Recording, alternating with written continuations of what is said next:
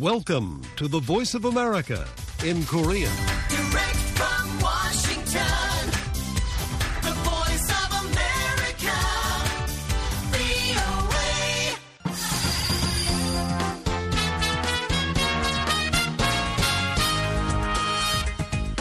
여러분 안녕하십니까? 여기는 미국의 수도 워싱턴에서 보내드리는 VOA 방송입니다. 지금부터 VOA 아침 방송을 시작하겠습니다. VOA 방송은 매일 새벽 2시부터 3시까지 그리고 매일 아침 4시부터 6시까지 또 저녁 8시부터 자정까지 세 차례 보내드립니다.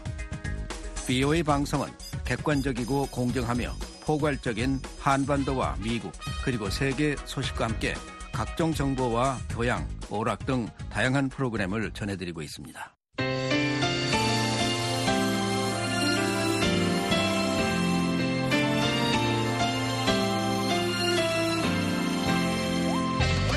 생생 라디오 매거진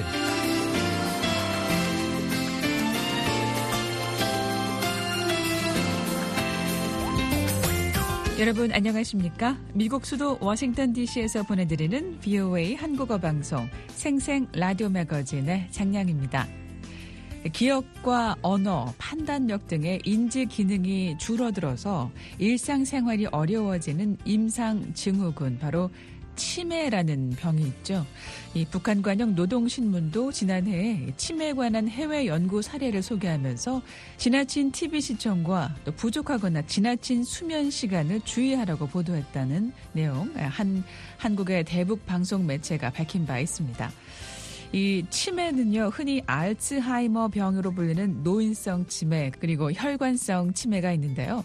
정확한 발병 원인이 밝혀지지 않아서 100% 예방과 완치가 불가능한 질병으로 알려져 있습니다. 그런데 중국의 한 대학교 연구진이 이 치매 발병을 10년에서 최장 15년 전에 미리 알 수 있는 혈장 단백질 4개를 발견했다는 내용을 이 과학저널 네이처 노화에 밝혀서 이 향후 치매 예방에 새로운 길이 열릴지 관심을 끌고 있습니다. 이 네이처 노화는 이번 연구에 관해 이 단백질학의 발전이 치매 발병 예측에 획기적인 기회를 제공한다는 것을 보여준다면서 연구 내용을 요약했는데요. 내용은 이렇습니다. 중국 상하이 푸단대학교 연구팀이 영국의 바이오뱅크가 보관하고 있는 성인의 혈장 단백질과 치매 발병의 연계성을 분석했는데요. 영국 바이오뱅크에 치매가 없는 5만 2,600여 명의 성인의 자료들이 연구 대상이었습니다. 자, 연구팀은 이들 자료에서 치매 예측과 관련한 혈장 생체 지표, 즉 바이오 마커를 찾아낸 후에 이 지표들이 14년간의 추적 기간에 치매 발병을 얼마나 예측하는지를 조사했습니다. 그런데 추적 기간 1,400여 명이 치매 진단을 받았고요. 이들 중에 5년 안에 발병한 200여 명을 포함해서 800여 명의 이 10년 안에 치매 진단을 받았습니다. 10년이 지나고 진단된 사람은 약 600여 명이었습니다. 자, 그리고 연구팀은요, 1,400여 개의 혈장 단백질 중에 4가지 단백질이 모든 원인의 치매, 그러니까 알츠하이머, 혈관성 치매 발생과 가장 일관되게 관련이 있었고, 단백질 중요도 순위에서도 높다는 것을 발견했습니다. 자, 이 네 개의 단백질 이름은 GFAP, NEFL, GDF15, LTBPE라고 하는데요. 4개의 혈장 단백질 중에 특히 산성 단백질 GFAP 수준이 높은 사람은 치매 걸릴 가능성이 2.3배 이상 높은 것으로 나타났습니다. 이번 연구는 단백질과 인구 통계학적 정보를 결합해서 치매와 알츠하이머 또는 혈관성 치매를 예측할 수 있게 됐다는 평가를 받고 있는데요. 치매 발병 예측 단백질 검사로 10년에서 최장 15년 앞서 발병을 예측할 수 있게 됐다는 점, 그리고 이번에 확인한 단백질과 상호작용하는 약물 개발에 관한 긍정적인 전망도 나오고 있습니다. 생생 라디오 매거진 시작합니다.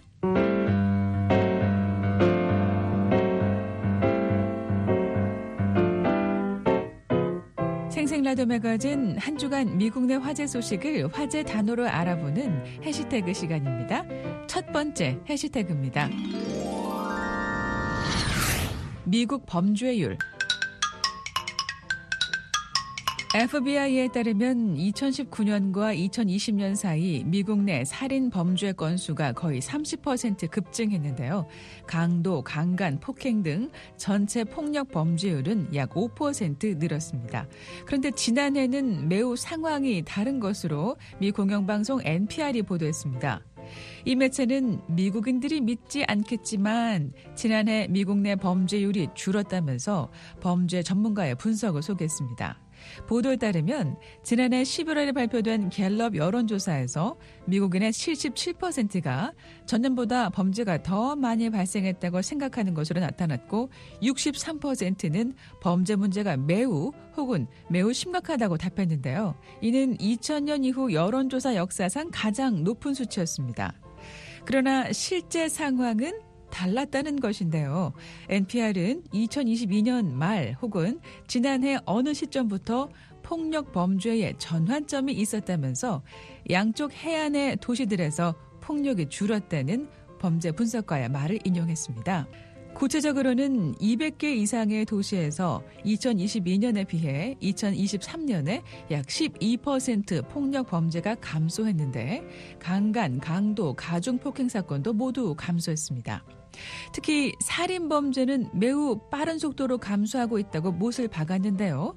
워싱턴 DC, 멤피스, 시애틀 등 일부 도시에서 살인율이 증가하고 차량 절도와 같은 일부 비폭력 범죄가 증가하고는 있지만 폭력에 대한 전국적인 추세를 봤을 때 폭력 범죄가 분명히 감소했다는 겁니다. 자, 미 동부 메릴랜드주 볼티모어, 캘리포니아주 샌프란시스코, 인디애나주 미니애폴리스의 지역 범죄 치안 담당 기자들에 따르면 미니애폴리스는 지난 2년간 범죄가 점진적으로 감소하며 긍정적인 추세를 보이고 있고 샌프란시스코의 경우 도심의 노숙자와 야외 마약 사용은 여전히 위기인 상황이지만 공공 안전 즉 폭력 범죄와 다른 것으로 지적됩니다. NPR은 특히 메릴랜드 볼티모어는 부정적인 인식이 많은 도시지만 이곳에서도 비슷한 일이 벌어지고 있다면서 폭력 범죄가 있긴 하지만 도시 전체가 그렇지는 않다고 지역 기자의 말을 인용해 보도했습니다. NPR은 범죄 감소의 원인은 한 가지로 볼 수 없다면서 샌프란시스코, 볼티모어, 미니애폴리스와 같은 도시의 경우 다른 요인이 작용할 수 있다고 설명했습니다. 그리고 어떤 경우에는 경찰관 수가 줄어든 상황에서도 폭력 범죄 사건이 줄었다고 분석했습니다. NPR은 이 도시들은 전통적인 경찰 활동 이외의 방식에 더 많은 재정적 자원을 투입하고 있다면서 범죄에 대한 인식을 바꾸는 것은 장기적인 과제로 지적합니다. 두 번째 해시태그입니다. 마우이 풋볼팀. 지난 11일 프로 미식 축구 최강자를 가리는 슈퍼볼 대회가 열렸죠. 캔자스 시티 치프스가 2년 연속 우승을 거뒀는데요. 미 유명녀 가수 테일러 스위프트가 자신과 열애 중인 치프스 팀의 선수를 응원하는 모습 등 경기가 끝난 후에도 연일 세간의 화제가 됐습니다. 그런데요, 화제의 인물과 우승팀에 열광하는 미국인들이 어쩌면 놓쳤을지 모를 뒷얘기로 훈훈한 이야기의 주인공을 NPR이 보도했습니다. 슈퍼볼 경기는 동전을 던지는 이른바 coin toss로 시작하는데요. 이 코인 토스는 주심이 양팀 선수 주장을 양쪽에 세워놓고 동전의 앞과 뒷면을 각각 선택하게 한 후에 동전을 높이 던져 바닥에 떨어질 때 보이는 면을 택한 팀에게 공격권을 먼저 주게 됩니다. 그런데 올해 이 동전을 던진 인물은 미국 본토에서 멀리 떨어진 하와이주에서 온 라하이나루나 고등학교 풋볼팀의 헤드코치로 이 슈퍼볼의 명예 주장으로서 coin toss에 참여했습니다. 당시 영상을 보면 딘 리카드 헤드코치가 목에 하와이를 상징하는 꽃다발 레이를 걸고 동전을 던졌는데요. 그의 뒤에는 학생 풋볼 선수들과 감독이 서 있었습니다. 자, 이들은 바로 지난해 8월 미국 역사상 가장 치명적인 산불 피해를 본 하와이주 마우이 섬의 라하이나 마을 주민인데요. 당시 산불로 마우이 섬에서는 최소한 100명이 숨졌고 5천 명 이상이 이재민이 됐습니다. 당시 이들 선수와 코치는 집을 잃었고 사랑하는 가족을 잃기도 하는 비극을 겪었다고 하는데요. 그런데 마우이 섬에 치명적 산불이 발생한 지 6개월이 지난 이날 이 학교 풋볼팀 선수들이 슈퍼볼에 초대를 받았고 명예 코인 토스에 참여하게 된 겁니다. 미 프로풋볼협회 NFL의 NFL 필름은 별도의 영상을 통해서 이 학교 선수들을 소개하기도 했는데요. 영상은 당시 산불부터 시즌 개막 전까지 이 학교 축구팀의 놀라운 여정을 조명했다고 NFL 플레이 풋볼은 보도했습니다. NFL은 이 학교 풋볼팀과 지역 축구 프로그램의 장비 교체를 위한 자금 지원을 약속했는데요. NFL 사회적 책임 담당 수석 부사장은 이 고등학교 풋볼팀은 가장 어려운 상황에서도 사람들을 하나로 모으는 축구의 힘을 구현한다면서 회복 중인 라하이나와 마우이 지역사를 지원하기 위해 노력하고 있다고 밝혔습니다. 한 주간 미국 내 화제 소식을 화제 단어로 알아보는 해시태그였습니다.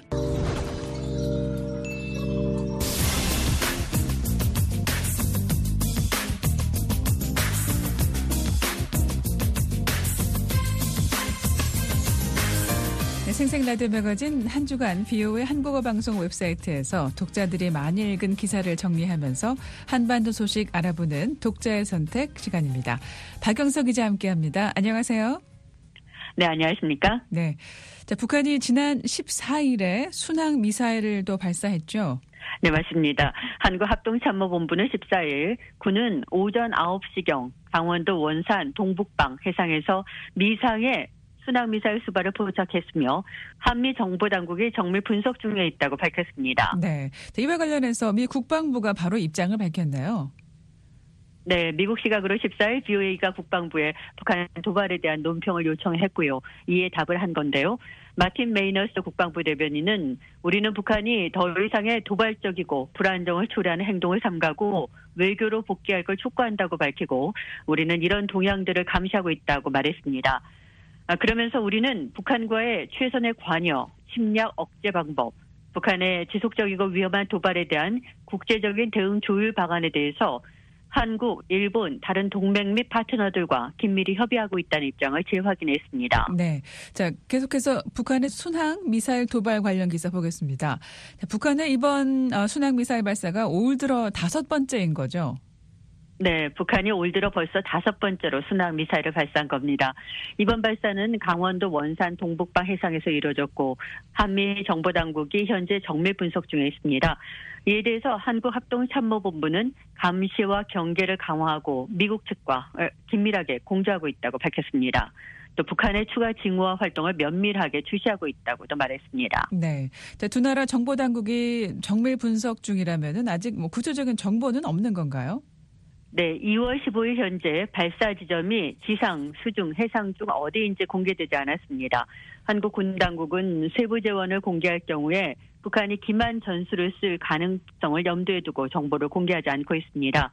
다만 특징은 관찰할 수 있었는데요. 이번 순항 미사일은 통상적인 팔자나 타원 궤도를 그리면서 비행하는 것이 아닌 걸로 파악하고 있습니다. 아, 북한이 올 들어 벌써 다섯 번째로 이 순항 미사일을 발사한 배경에는 미사일 체계의 안정성 확보, 사격 정확성 향상의 목적일 걸로 추정되고 있습니다. 네. 자, 순항 미사일의 특성이 뭔가요? 네, 이 순항 미사일은 원거리 표적에 대한 정밀 타격이 가능하고 낮은 고도에서 장시간 비행해서 요격을 회피하는 능력을 가지고 있습니다. 비록 탄도 미사일에 비하면 속도가 느리고 폭발력이 떨어지지만 근거리 표적에 대한 정밀 타격이 가능해서 군사적으로 중요한 역할을 합니다. 또 유엔 안전보장이사회 대북 제재 결의 위반에서도 벗어나 있는 무기 체계로 알려져 있습니다. 네. 그러면 이번 어, 순항 미사일 발사의 국제적인 의미 한번 짚어보죠. 네, 이에 관해서 한국 전문가들의 의견을 들어봤는데요. 북한의 연이은 순항 미사일 발사가 국제적으로 큰 우려를 낳고 있는 상황에서 일부 전문가들은 북한이 무기 시험을 넘어서 러시아에 대한 무기 판매를 염두에 두고 있을 것이라고 지적하고 있습니다. 또 이런 도발은 한반도의 군사적인 긴장을 높이고 남남 갈등을 유발할 수 있는 위험성을 내포하고 있다고 지적했습니다. 네. 자, 북한의 이런 행동이 앞으로의 그 한반도 정세에 어떤 영향을 미칠까요? 북한의 지속적인 순항 미사일 발사는 한반도와 주변 지역의 군사적 긴장을 고조시킬 수 있습니다. 아, 특히 교전 중인 적대국 관계로 규정한 이후의 도발은 군사적 긴장과 피로감을 유발하고 남한 내부의 국론 분열, 남남 갈등을 유도할 가능성이 있다는 겁니다. 이에 따라서 국제사회와 한반도 주변 국가들의 대응과 외교적인 노력이 중요한 시점이라고 전문가들은 입을 모으고 있습니다. 네. 다음 기사 보겠습니다. 아, 최근 러시아가 북한에 단체 관광객을 보냈다는데요. 자, 이에 대한 유엔 대북제재위원들의 우려가 있네요. 네, 전 유엔 대북 제재 전문가 패널 위원들이 북한 관광이 자칫 대북 제재 위반으로 이어질 수 있다고 지적했습니다. 이 관광 자체는 제재 대상이 아니지만 여행자 보험 제공이라든지 달러 사용 같은 활동이 제재 위반에 해당할 수 있다는 겁니다. 네. 자, 구체적으로 어떤 활동들이 제재 위반으로 볼 수 있는 건가요? 네, 후르카와 가스이사 전 위원은 관광과 관련한 금융 서비스 제공이 유엔 안보리 결의와 외교 관계에 관한 비엔나 협약에 위배될 수 있다고 지적했습니다. 특히 북한과의 무역을 위한 보험 제공이나 금융 지원이 명백히 금지된 사항이라는 겁니다. 네. 그렇다면은 러시아하고 북한 간 관광 활동을 재개하는 게 가능한 건가요? 후르카와 전 위원은 관련 국제법과 미국의 국내 규정을 위반하지 않으면서 러시아와 북한 간의 관광 활동을 재개하는 건 매우 어렵다고 말했습니다. 특히 미국 달러화가 사용될 경우에 미국 정부의 대북 제재 규정에 위배될 수 있기 때문입니다. 네. 자, 관광 중에 제재를 위반할 수 있는 다른 예가 있을까요? 네, 앨러스테어 모건 전 조정관은 관광객이 북한의 예술품 등 제재 대상 물품을 구매해서 반입할 경우에 제재 위반이 될 수 있다고 설명했습니다. 유엔 안보리는 북한 예술품의 수출도 금지하고 있습니다. 네. 자, 북한 관광 재개가 북한엔 어떤 영향을 미칠까요? 네, 모건 전 조정관은 북한의 국경 개방과 운송 및 인적 교류의 재개가 북한의 제재 회피 기회를 늘릴 수 있다고 우려를 표했습니다. 이는 국제사회의 대북 제재 노력을 약화시킬 수 있는 요인입니다. 네. 자, 러시아 관광단의 북한 방문은 얼마나 자주 이뤄지고 있을까요? 네, 최근 노동신문 보도에 따르면 제1차 러시아 관광단이 평양에 도착했고 이는 북한이 국경을 봉쇄한 지 4년여 만에 처음입니다. 또한 러시아 인테르팍스 통신은 러시아의 2차, 3차 단체 관광객이 다음 달에 북한을 방문할 예정이라고 보도했습니다. 네. 지금 여러분께서는 비오의 한국어 방송에 보내드리는 생생 라디오 매거진 독자의 선택 함께하고 계십니다.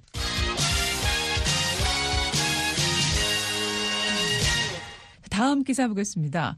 영국에 거주하고 있는 탈북민 북한 인권 운동가죠. 박지현 씨. 어, 박지현 씨가 북한 인권 특별 보고관에게 북한의 인권 유린 책임자를 처벌하는 그 의견서를 제출했다고 하는데요. 자, 의견서의 주요 내용 뭐고 또 어떤 의미가 있는지 정리 좀 해보겠습니다. 네, 박지현 진검다리 공동대표가 이달 26일에 시작되는 제55차 유엔 인권 이사회를 앞두고 엘리자베스 살몬 유엔 북한 인권 특별 보고관에게 북한 정권의 반인도 범죄에 대한 책임 규명 또 처벌을 촉구하는 의견서를 제출했습니다. 어, 박 대표는 이 의견서에서 2014년에 발간된 유엔 북한 인권조사위원회 보고서가 얀보리가 북한 정권을 국제형사재판소에 제소할 걸 권고하고 국제사회가 북한 주민을 보호할 책임을 강조했다고 상기시키면서 이런 권고 사항들이 여전히 이행되지 않고 있는 현실을 지적했습니다. 네. 자, 북한에서 어떤 인권 유린 사례들이 발생하고 있는지 의견서에 담겼을까요? 네, 박지원 대표에 따르면 북한 내에서는 식량권 침해와 해외 노동자의 강제 노동 같은 인권 유린이 여전히 자행되고 있습니다. 이 식량권 침해는 대량 학살의 한 형태로 볼 수 있으며 유엔 북한 인권조사위원회 COI 보고서는 이에 대응하기 위해서 국제사회의 강력한 개입을 강조했습니다. 또 해외 북한 노동자 문제를 반인도 범죄로 규정하고 관련 가해자들을 ICC에 제소해야 한다고 주장했습니다. 네. 그럼 박 대표가 북한 인권 문제 해결을 위해서 국제사회가 취해야 할 조처로 어떤 걸 들었나요? 네, 박 대표는 북한은 국제규약 가입 당사국임에도 불구하고 국제 규약을 위반하고 있고 어, 특히 정치범의 존재와 탈북자에 대한 불법적인 처벌을 부정하는 등의 문제에 대해서 국제사회가 북한의 책임을 물어야 한다고 말했습니다. 또 탈북민들이 난민으로 인정받을 수 있도록 유엔 난민기구와 중국 정부에 강력히 권고해야 하고 북한 인권의 실질적인 개선을 위해서는 외부의 지속적인 모니터링 그리고 탈북민들의 목소리가 국제사회에 적극적으로 반영돼야 한다고 강조했습니다. 네. 그럼 이번 유엔 인권이사회에서는 어떤 실질적인 조치를 어, 계획하고 있을까요? 네, 박 대표는 이번 유엔 인권 이사회에서는 북한 정부의 가해자들을 국제 형사 재판소에 제소할 수 있는 실질적인 조치가 이루어져야 한다고 주장했는데요. 세계 인권 선언 75주년을 맞이했지만 북한 주민들은 여전히 어떠한 권리도 보장받지 못하고 있다고 말했습니다. 그러면서 김정은을 포함한 가해자들을 ICC에 제소하는 건 북한 주민들의 현대판 노예제를 끝내고 세계 평화와 안보에 기여하는 국제적인 문제라고 강조했습니다. 네. 자, 한 가지 기사 더 정리하겠습니다. 아, 미국 정부가 북한의 정치적 결단만 있으면 언제든 7차 핵실험을 감행할 가능성이 있는 것으로 판단하고 있다고 밝혔는데요. 관련 기사 정리하겠습니다. 네, 미 국무부 대변인이 13일 BOA의 관련 논평 요청에 북한의 지속적인 도발과 지난 30년간 유엔 안보리 결의 미준수의 책임은 전적으로 북한에 있다고 지적했습니다. 아울러 미국은 북한이 잠재적인 7차 핵실험을 위해서 풍계리 핵실험장을 준비해 왔으며 정치적 결단만을 기다리고 있다고 평가한다고 밝혔습니다. 어, 북한의 7차 핵실험을 공개적으로 두둔하며 미국의 책임을 전가한 주북 러시아 대사의 주장은 일축했습니다. 그러면서 이런 평가는 지난해 북한의 핵무기를 기하 급수적으로 늘리겠다는 김정은의 발언을 포함한 북한의 공개적인 언급과 일치한다고 강조했습니다. 네. 자, 앞서서요. 알렉산드르 마차고라 북한 주재 러시아 대사가 그 러시아 스푸트니트 통신하고 인터뷰를 했는데요. 어, 북한의 7차 핵실험 가능성을 거론했었죠. 맞습니다. 지난 10일이었는데요. 마차고라 대사는 당시 인터뷰에서 미국의 도발이 계속되고 북한이 점점 더 위험해진다면 북한 지도부가 방어 역량 강화를 위해서 핵실험을 감행하기로 결정할 수밖에 없다는 점을 배제하지 않고 있다면서 북한 핵실험 시의 책임이 미국과 그 동맹국에 있을 거라고 주장한 바 있습니다. 미 국무부 대변인은 2017년 이후에 처음이 될 북한의 7차 핵실험은 심각한 긴장 격화를 의미하며 영내 및 국제 안정과 안보를 심각하게 위협할 것이고 이는 국제 비확산 체제를 훼손하고 다수의 유엔 안보리 결의에 명시된 국제법을 노골적으로 위반하는 행위가 될 거라고 비난했습니다. 어, 그러면서 우리는 북한이 더 이상의 위협적인 핵 활동을 자제하고 진지하고 지속적인 외교에 나설 걸 촉구한다고 밝혔습니다. 네. 또 동맹국과의 협력도 강조했네요. 네, 국무부 대변인은 북한의 계속되는 위협에 동맹과 협력해서 대응할 거라는 점도 분명히 했는데요. 일본, 한국을 비롯해서 기타 동맹 및 파트너들과 긴밀히 협력해서 모든 만일의 사태에 대비하고 있다고 강조했습니다. 네. 자, 이번 주 독자의 선택은 여기까지 정리하겠습니다. 지금까지 박영석 기자였습니다. 수고하셨습니다. 네, 감사합니다.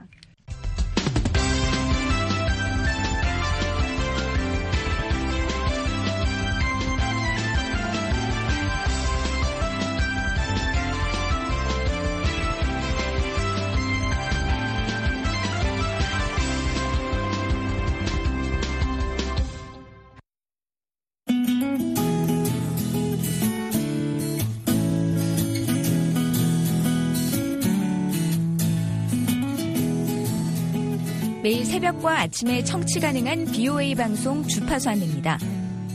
BOA 새벽 방송은 매일 새벽 2시부터 3시까지 중파 AM 1566kHz로 들으실 수 있습니다. 또 아침 방송은 매일 새벽 4시부터 6시까지 2시간 동안 단파 7465, 9800, 9975kHz로 보내드립니다. BOE 방송은 인터넷으로 접속하시면 다시 듣기와 방송 원고 보기, 실시간 방송 청취가 가능합니다. 언제든 방송 듣기가 가능한 인터넷 웹사이트 주소는 www.voakorea.com www.voakorea.com입니다. 한반도와 미국 그리고 세계 소식을 더욱 빠르고 생생하게 전해드리는 BOE 방송에 많은 애청 바랍니다.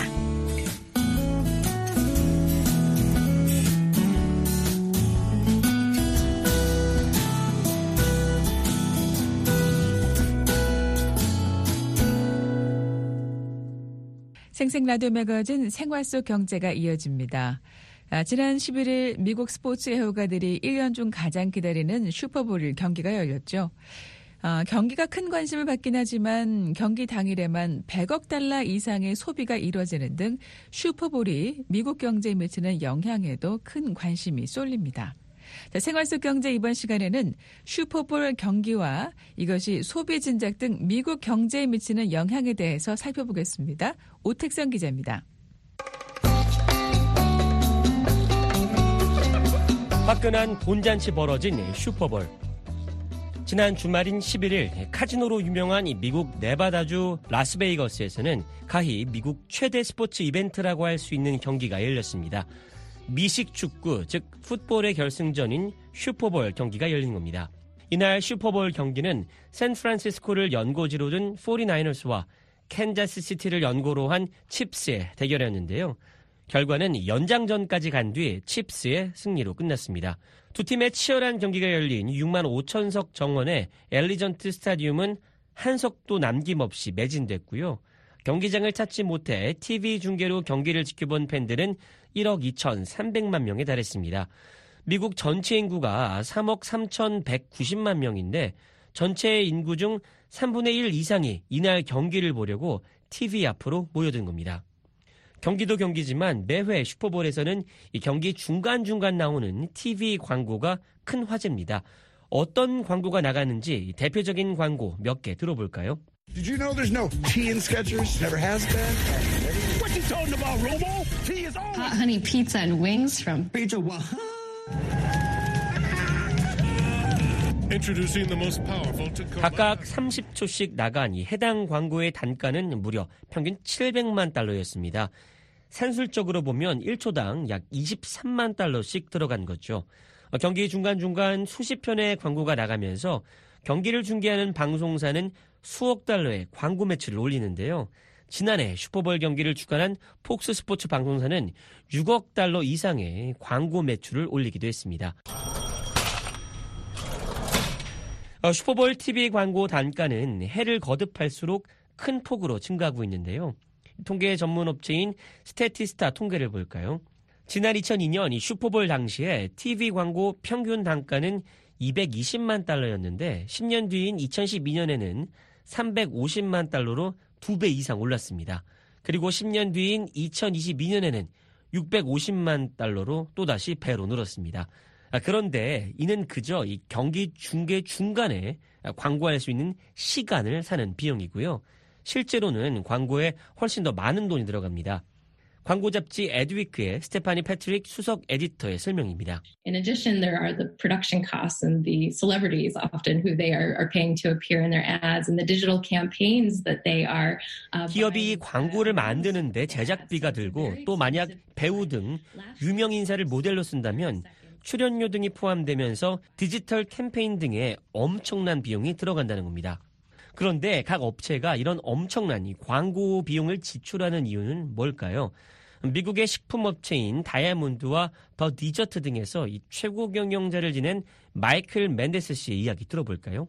You know, it's rare to find any type of programming that's live, and especially where you have 100 million viewers at one moment in time captive. And uh, it's also few 씨는 1억 명 이상의 시청자들이 같은 순간에 실시간으로 광고를 볼 수 있는 상황, 특히나 이 즐거워하면서 광고를 보는 순간은 드물다면서 슈퍼볼 광고가 바로 이런 기회이기 때문에 기업들은 슈퍼볼 광고에 기꺼이 거액을 들인다고 설명하네요.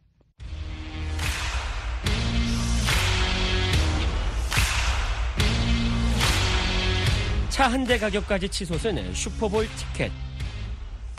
예, 앞서 1억 명 이상의 시청자가 TV 중계로 슈퍼볼 경기를 본다고 했죠. 그런데 실제로 경기장에서 직접 관람하는 사람은 6만 5천 명 뿐입니다.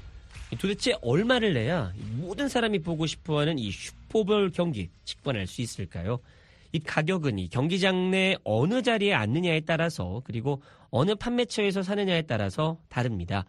선수들의 경기를 전반적으로 한눈에 볼 수 있는 자리는 비싸고 시야가 제한된 자리는 상대적으로 더 저렴합니다. 아, 그런데 사실 가장 싼 티켓 가격도 저렴하다고 말하기는 어렵습니다. CBS 보도에 따르면 이번 슈퍼볼 경기의 평균 티켓 가격은 8,600달러였습니다. 어, 티켓 판매업체 티켓마스터에 따르면 가장 비싼 가격은 4만 5천 달러까지 올라갔는데요. 미국에서 가장 많이 팔리는 전기 자동차인 테슬라의 모델 Y 중간 단계 모델 가격이 4만 9천 달러니까 경기 티켓 한 장 가격이 차 한 대 값인 겁니다.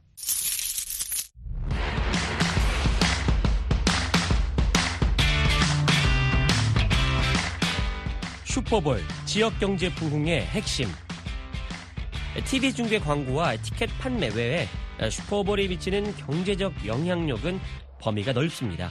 어, 단계별로 하나씩 살펴보겠습니다. 일단 슈퍼볼이 개최되는 지역이 경제적으로 가장 큰 혜택을 받습니다.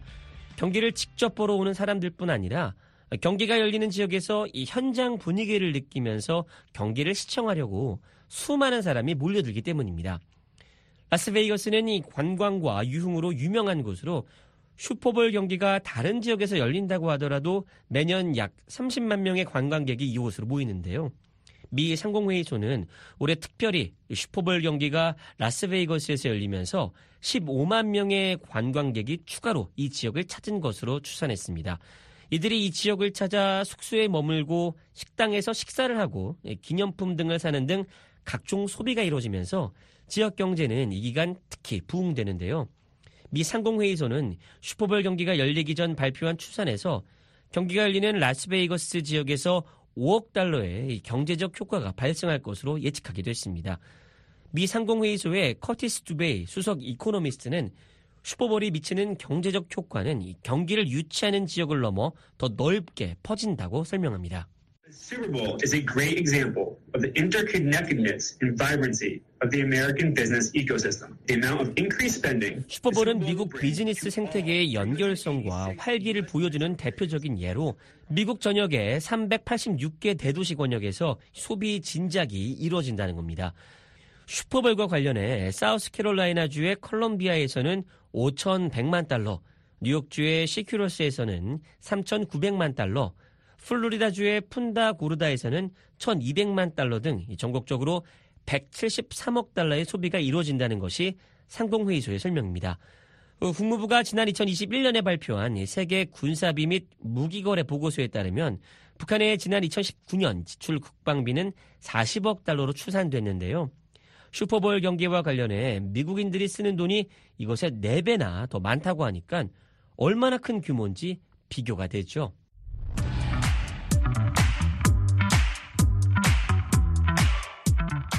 그런데 사람들이 슈퍼볼과 관련해서 도대체 어떤 소비를 하는 걸까요? 미국 프로미식 축구협회 NFL의 브랜던 플렉 공공정책 부문이 선임 부회장의 설명입니다. We all know people aren't just turning on their televisions to watch the game. They're throwing Super Bowl watch parties and hosting their family and friends to watch the game.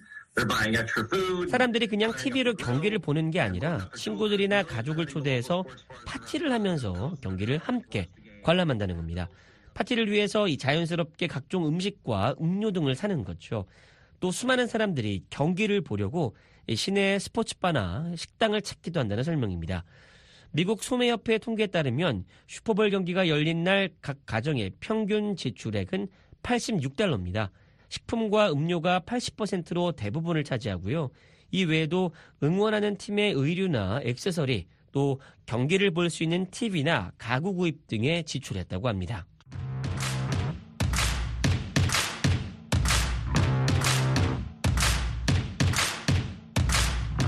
또 한 가지 있습니다. 슈퍼볼 같은 중요한 스포츠 경기에선 승패를 맞추는 도박에 많은 사람들이 참여하는데요.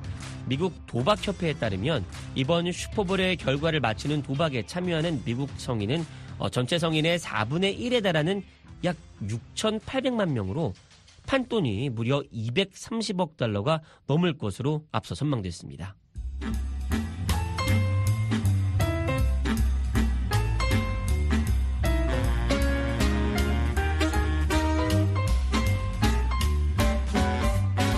미국의 경제, 산업 이야기를 실생활 속에서 풀어보는 생활 속 경제. 이번 시간에는 미식 축구인 풋볼의 결승전 슈퍼볼이 미국 경제에 미치는 영향에 관해서 살펴봤습니다. 지금까지 우택성이었습니다. 생생라디오 매거진 계속해서 미국의 역사를 이야기로 들어보는 시간인데요. 비오의 이야기 미국사 김미옥 기자가 엮었습니다. 린든 존슨 대통령 시대 첫 번째 시간입니다.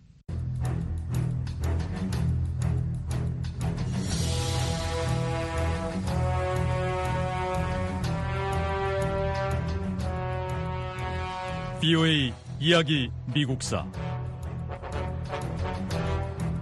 제 50부 린든 존슨 대통령 시대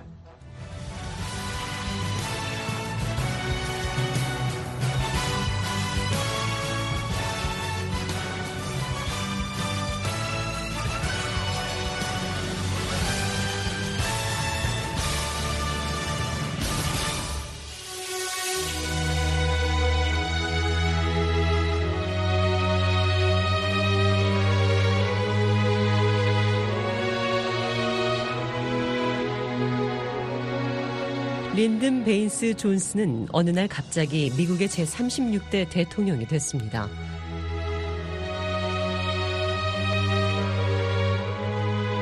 (1963년 11월 22일) 존 F 케네디 대통령이 암살당했던 바로 그날 린든 존슨 부통령이 대통령직을 이어받았습니다.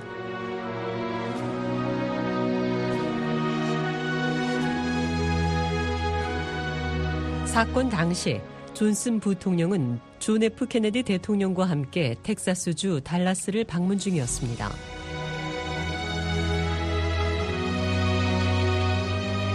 케네디 대통령이 차량 가두 행렬 도중 리 하비 오즈월드가 쏜 총을 맞고 사망한 지 몇 시간 뒤 존슨 부통령은 워싱턴으로 돌아오는 비행기에서 대통령 취임 선서를 했습니다.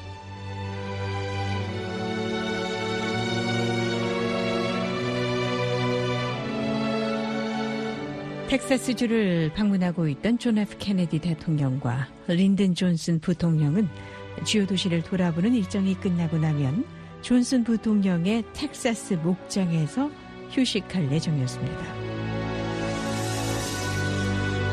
하지만 존슨 부통령은 케네디 대통령이 갑자기 암살당하면서 급히 대통령 전용기를 타고 워싱턴 DC로 향했습니다. 대통령직은 존슨 부통령에게 즉시 승계됐습니다. 린든 존슨 부통령은 케네디 대통령의 유해를 싣고 돌아오는 비행기 안에서 미합중국 제36대 대통령이 됐습니다.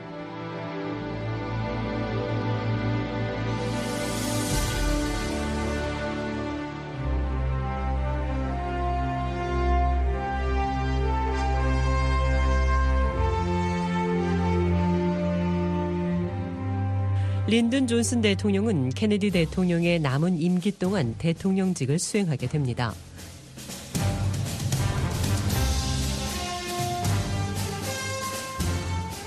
존슨 대통령은 최선을 다하겠습니다.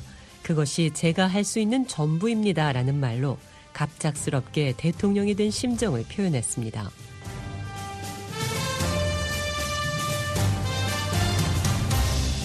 미 합중국의 새 대통령 존슨 대통령은 사람들과 또 신의 도움을 함께 청하며 대통령직을 시작했습니다.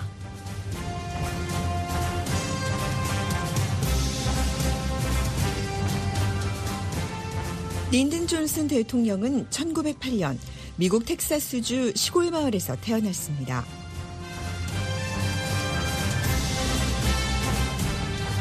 린든 존슨의 아버지는 집안 대대로 내려온 토박이 농장주이면서 오랫동안 민주당 소속 텍사스주 하원의원에 지낸 정치인이었습니다.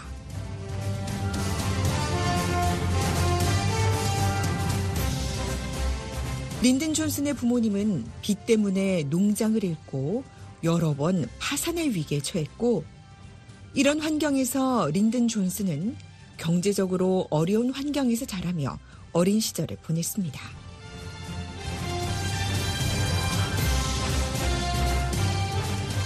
학창 시절의 린든 존슨은 학업 성적이 그다지 뛰어난 학생은 아니었습니다. 린든 존슨은 고등학교를 졸업하고 한동안 여행을 다니면서 몇 가지 다른 일을 하기도 했습니다.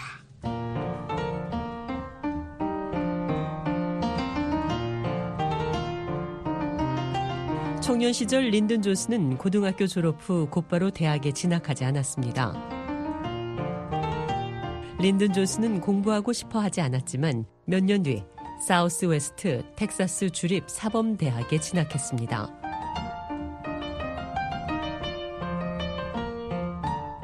린든 존슨은 대학 시절 뛰어난 지도력을 가진 학생회 간부이면서 정치 운동가였습니다.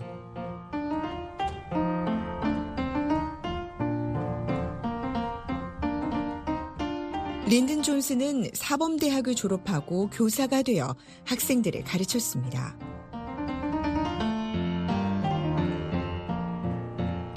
교사로서 린든 존스는 학생 지도에 뛰어난 능력을 보였습니다.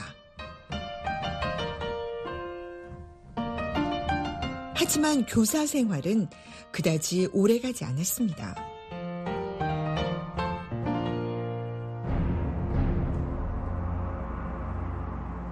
과거 멕시코 영토였던 텍사스에는 남미계 주민이 많이 살고 있었습니다.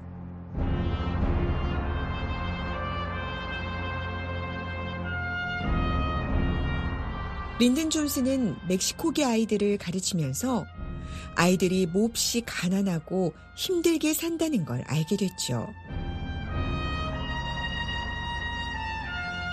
린든 존스는 교사보다는 정치인이 되면 어려운 사람을 더 잘 도울 수 있을 것으로 판단하고 지역 정치인의 선거 운동에 참여하기 시작했습니다.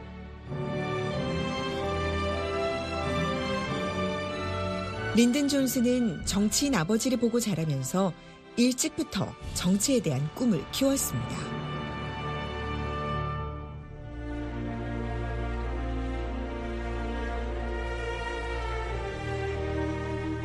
린든 존스는 어릴 때부터 정치인 기질이 남달랐습니다.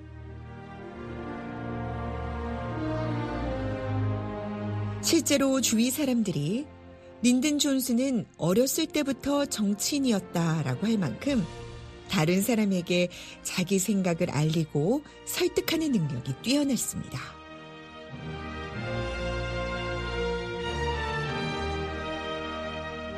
린든 존스는 20대 초반에 텍사스주 연방 하원 의원의 보좌관으로 처음 정계에 발을 디뎠습니다.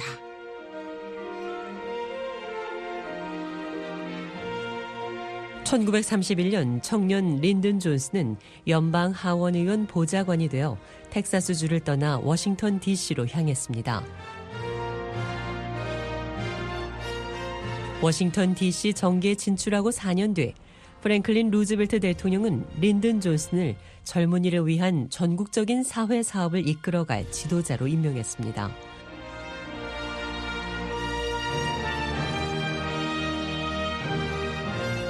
그리고 2년 뒤 린든 존슨은 연방 하원 의원으로 출마했습니다.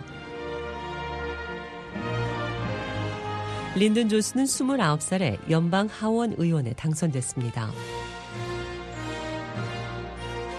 그리고 곧 제2차 세계대전이 시작됐을 때 린든 존스는 의회 의원 중 최초로 군대 입대했습니다.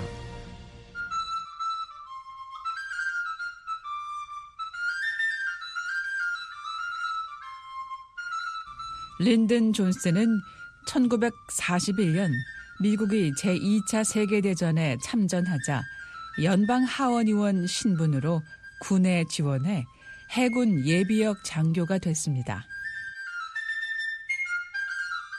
린든 존스는 2차 세계대전 전투 경험으로 미국의 세 번째 무공 훈장인 은성 훈장을 받았고 그 뒤 루즈벨트 대통령이 모든 연방 의원의 현역 복무를 금지하면서 워싱턴으로 돌아왔습니다.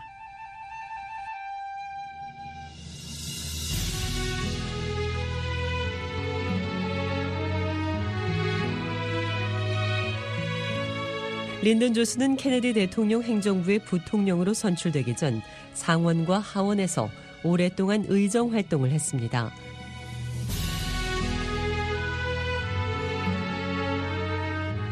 린든 존스는 12년 동안 연방 하원 의원을 지냈습니다. BO의 이야기 미국사 이 내용은 다음 시간에 계속됩니다.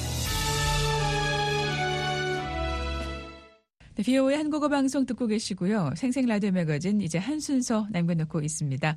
인물 아메리카 바락 오바마 전 대통령 만나보겠습니다. 노시창 기자입니다.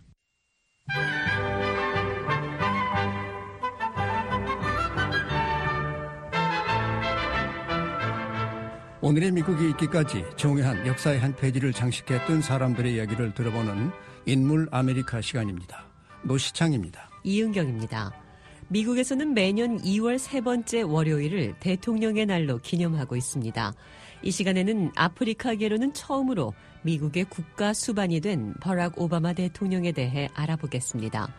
미국의 제44대 버락 오바마 대통령은 2009년 첫 임기를 시작했고 2012년에 재선됐습니다.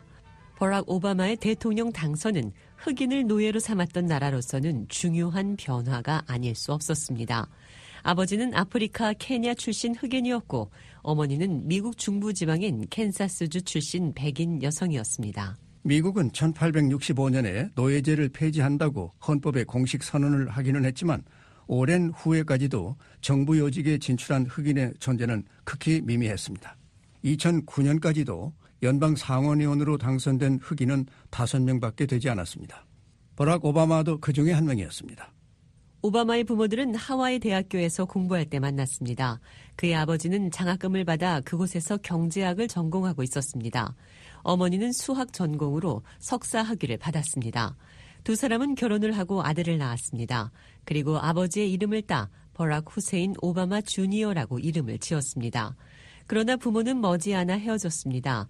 아버지는 케냐로 돌아가 살다 교통사고로 사망했습니다. 어머니는 그 후 인도네시아 남성과 재혼했습니다. 그 후 가족을 데리고 자카르타로 이사했습니다. 새 부모 사이에서는 딸 마야가 태어났습니다. 아들 버락이 좋은 교육을 받기를 바랐던 어머니는 친정 부모가 살고 있는 하와이로 아들을 보냈습니다. 10살 때부터 하와이에서 산 버락은 고등학교를 마친 다음 로스앤젤레스에 있는 옥시덴탈 대학교에 들어갔습니다. 대학 2학년 때 버락은 뉴욕에 있는 콜롬비아 대학교로 전학을 해 정치학을 전공했습니다. 그러나 오바마는 자신이 최고의 교육을 받은 때는 대학 졸업 후 초기의 직장에서였다고 말했습니다. 그는 대도시 시카고의 지역사회 조직원으로 일했습니다. 그는 저소득층이 사는 공공주택의 거주 환경을 개선해 주도록 시당국에 압력을 가하며 주민들을 도와주었습니다. 버락 오바마는 법적인 절차를 이해하는 것이 얼마나 중요한지를 그 일을 통해 깨닫게 됐다고 말했습니다. 그래서 그는 하바드 로스쿨에 들어가 다시 공부를 시작했습니다. 그 후 여러 해 동안 오바마는 법률가로 일했고 혼혈인 자신이 경험한 바를 책으로 쓰기도 했습니다. 오바마는 미셸 로빈슨과 결혼했습니다. 법률 사무소에서 일하던 여성이었습니다. 버락 오바마 부부는 시카고에 정착해 살며 말리아와 사샤 두 딸을 두었습니다. 오바마가 정치에 발을 들여놓은 때는 30대 중반이었습니다. 그는 일리노이 주 상원의원에 세 차례 연속 당선됐습니다. 주 상원의원으로 10년을 봉직하고 난 그는 연방 상원에 도전했습니다. 그리고 2004년 압도적인 지지를 받으며 당선됐습니다. 연방 상원의원에 당선된 그 해 오바마는 당 대통령 후보를 결정하는 민주당 전국 대회에 참석했습니다. 당시 오바마는 후보 경선자가 되지는 못했지만 당 지도층은 그에게 대회 기조연설을 해줄 것을 요청했습니다. 이 연설에서 오바마 상원 의원은 자신이 어떤 가정에서 어떻게 살아왔는지를 들려주며 꿈을 키워나간 자신의 이야기가 곧 미국의 이야기라고 강조했습니다. 그는 또 미국은 진보파 나라도 보수파 나라도 아니다. 흑인의 나라도 아니고 백인의 나라도 아니다. 라티노 나라도 아니고 아시아의 나라도 아니다. 이 나라는 오직 합중국 아메리카일 뿐이다. 이렇게 역설했습니다.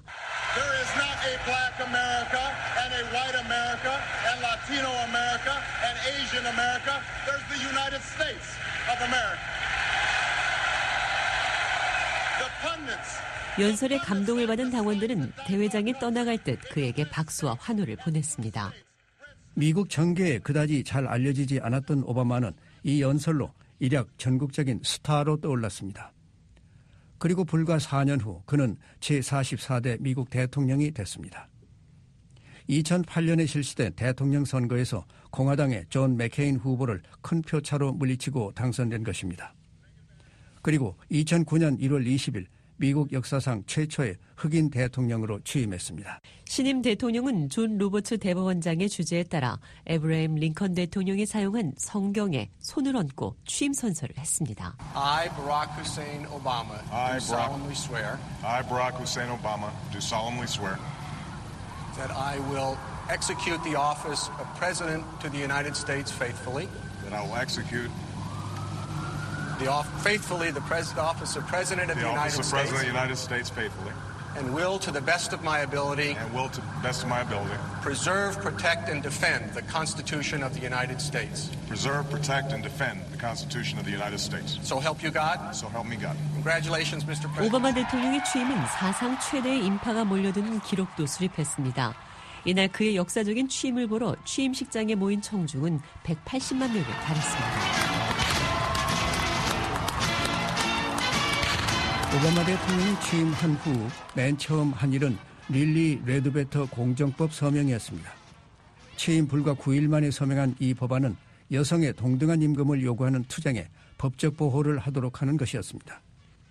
전임 정부로부터 이어져 온 금융위기 대처를 위해서는 경기 부양법에 서명했습니다. 난항을 겪고 있는 자동차 산업, 월스트리트 금융계, 근로가정에 대한 세금 감면 조치 등이 들어있는 법이었습니다. 외교 정책에서는 쿠바, 이란, 베네수엘라 등과 대화를 시작했습니다. 쿠바와는 50년간의 단절을 탈피하고 외교 관계를 회복했습니다. 이라크로부터의 미군 철수 계획도 마련했습니다. 그러한 노력들로 오바마 대통령은 2009년 노벨 평화상을 받았습니다. 국제 외교를 강화하고 국민들 간의 협동을 증진시키기 위한 노력을 높이 평가한 것이었습니다. 핵무기 없는 세상을 만들겠다는 그의 비전과 추진도 평화상 수상의 업적이었습니다. 2010년 3월 그는 유명한 오바마 케어법에 서명했습니다. 미국은 세계 최대의 경제 대국이면서 의료보험 혜택을 받지 못하는 사람들이 많았습니다. Affordable Care Act라는 공식 이름을 가진 이 법은 모든 미국인들이 의료보험을 갖도록 하기 위한 것이었습니다. 이 법은 앞서 이미 특정 질환을 갖고 있어 보험 가입이 거부됐던 사람들에게도 의료보험에 들 수 있도록 하고 보험회사는 보험료의 최소 80%를 실질 의료 서비스를 하는 데 쓰도록 의무화하는 것이었습니다. 오바마 대통령의 1차 임기 중 큰 사건의 하나로는 빈 라덴의 사살도 있었습니다. 미국에 대한 9.11 테러의 주모자였던 그를 2011년 5월 2일 미국의 특공대가 기습해 사살한 것입니다.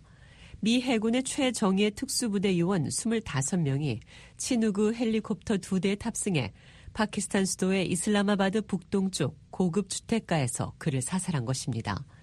오바마 대통령은 2012년 2차 연임을 위한 선거에서 공화당의 미트 롬니 후보를 물리치고 승리했습니다. 오바마 대통령의 2차 임기는 국제적 사건이 많은 기간이기도 했습니다. 2013년 오바마 대통령은 시리아의 바샤르 알 아사드 대통령이 민간인들에게 화학무기를 사용한 데 강경한 비판을 가했습니다. 그로 인해 알 아사드 대통령은 화학무기를 제공하겠다는 러시아의 제안을 거부했고 미국은 시리아에 대한 직접 공격을 하지 않아도 됐습니다. 국제 외교에서 오바마 대통령의 가장 큰 성과는 이란 핵 협정의 타결로 평가되고 있습니다. 이 합의는 이란이 핵을 포기하도록 하고 사찰단이 이란을 방문해 농축 우라늄 제한선을 유지하는지 확인할 수 있게 했습니다. 서방은 그 대가로 대이란 경제 제재를 해제했습니다. 오바마 대통령 집권 시 또 하나의 괄목할 만한 기록은 2015년 6월 동성 결혼을 정식 결혼으로 인정하도록 한 것이었습니다. 오바마 대통령은 그 결정에 대해 미국은 국민 각자가 자신의 운명을 결정할 수 있는 통큰 나라라고 말했습니다. 버락 오바마 대통령은 8년간의 임기를 마치고 2017년 1월 백악관을 떠났습니다. 오바마 대통령은 이임 연설에서 자신은 그동안 국민에게 봉사를 하게 된 것을 영예롭게 생각하며 앞으로 남은 생애에도 야인으로서 여러분과 함께 봉사의 길을 멈추지 않을 것이라고 다짐했습니다. It has been the honor of my life to serve you. I won't stop. In fact, I will be right there with you as a citizen for all my remaining days. 인기도 60% 이상의 호평을 받으며 퇴임한 그는 가족과 함께 그동안 못했던 여행도 다니며 야인으로 돌아갔습니다. 그러면서도 여러 대학이나 모임에서 강연을 하고 저술 활동을 하는 등 바쁜 나날을 보내고 있습니다. 인물 아메리카. 이 시간에는 미국 최초의 아프리카계 국가 수반 버락 오바마 대통령에 대해 알아봤습니다.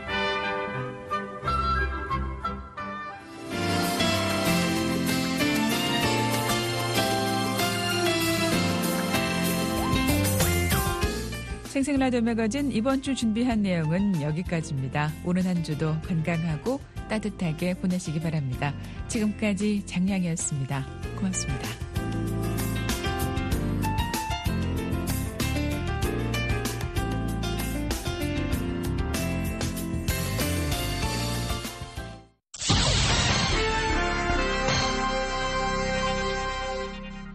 미국 정부의 견해를 반영하는 논평입니다.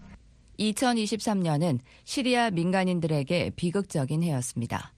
유엔의 게이르 페데르센 시리아 특사에 따르면 많은 사람들이 사망 또는 부상당했으며 고향을 떠나 구금 그리고 납치되어 오늘날 이 문제는 지역으로 확산될 상황에 처해 있습니다.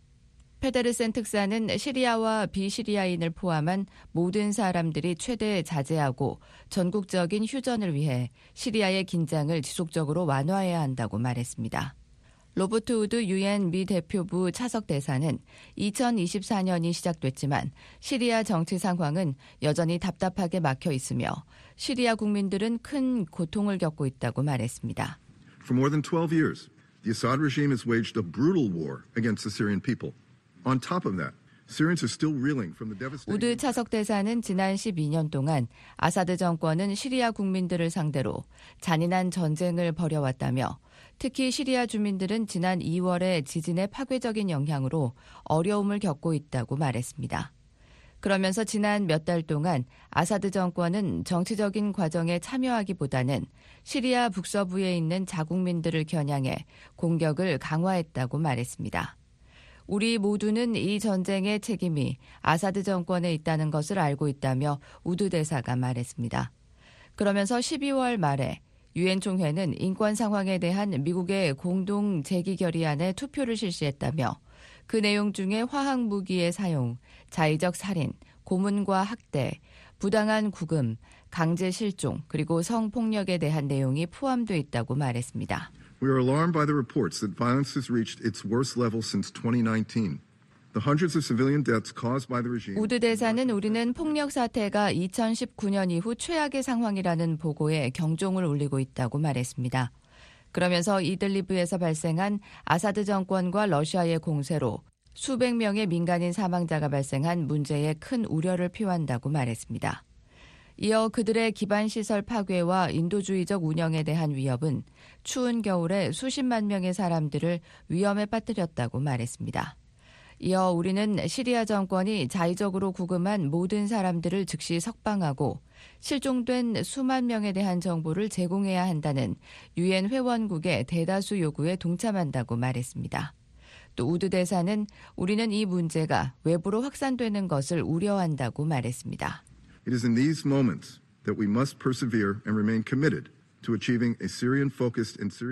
우드 대사는 우리는 분쟁의 지속적인 해결을 위한 유일한 실행 가능한 해법인 유엔 결의 2254호에 따라 시리아에 초점을 맞춘 시리아 주도의 분쟁 해결을 위해 인내하고 헌신해야 한다고 말했습니다. 그러면서 시리아 국민들은 너무 오랜 시간 인내해 왔다며 그들은 인권과 기본적인 자유를 포함해 열심히 싸워온 미래를 누릴 자격이 있다고 강조했습니다. 미국 정부의 견해를 반영한 논평이었습니다. 이에 대해 의견 있으신 분은 편지나 팩스, 전자메일을 보내주시기 바랍니다. 주소는 Voice of America, 약자로 VOA를 쓰신 뒤 Korean Service, 주소 330 Independence Avenue SW 워싱턴 DC 20237 USA입니다. 전자메일은 korean at voanews.com으로 보내주시기 바랍니다. 저희 VOA 방송은 청취자 여러분의 제보와 의견을 기다리고 있습니다. 여러분의 소중한 이야기들이나 다양한 의견을 나눠주시기 바랍니다. 의견 주실 팩스 번호는 1 202 382 5325번입니다. 1 202 382 5325번입니다. 여러분의 적극적인 참여 바랍니다.